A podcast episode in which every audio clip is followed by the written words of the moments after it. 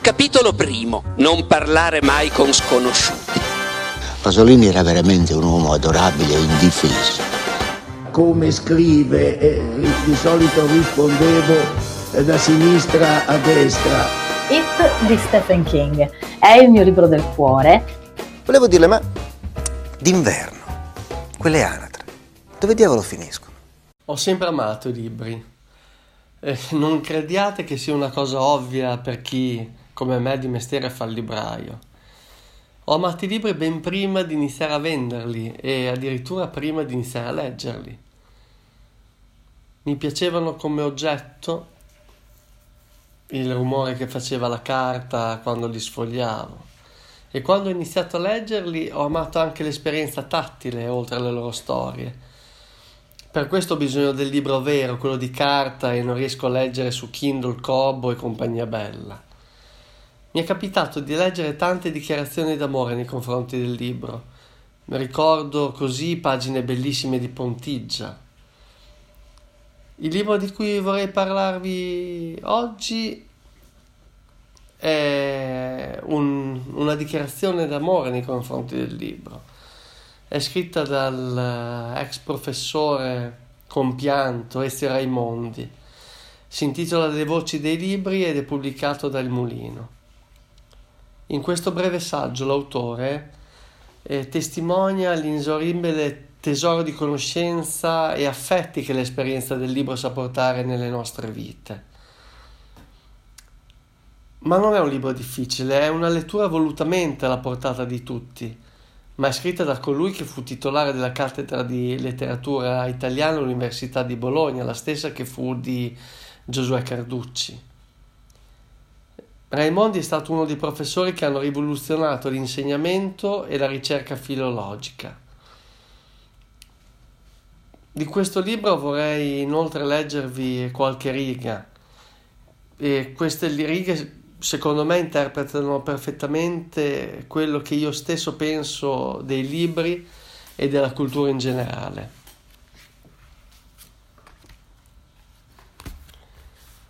Sentivo per istinto che il rapporto con il libro annullava le differenze di classe. Non c'erano più i poveri e i signori, ma uomini liberi che esploravano il possibile e attraverso il fantastico e la sua raffigurazione cercavano un senso più profondo del reale. Nei libri c'erano gli esseri umani, con le loro verità, le loro parole profonde, le parole che toccano, che lasciano nel lago del cuore una risonanza che si prolunga nel tempo e mobilita quel tanto che c'è della nostra fantasia. Canzone di oggi Let It Be dei Beatles.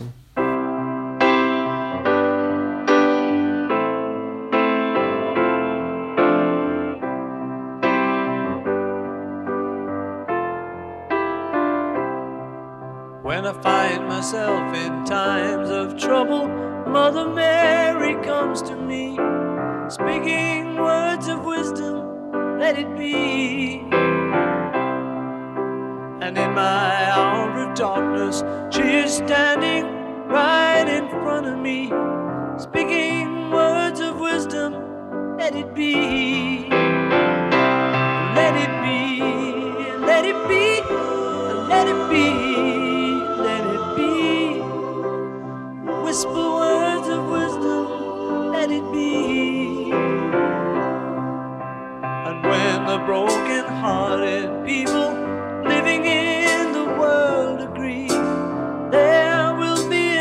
Answer, let it be. For though they may be parted, there is still a chance that they will see. There will be an answer, let it be.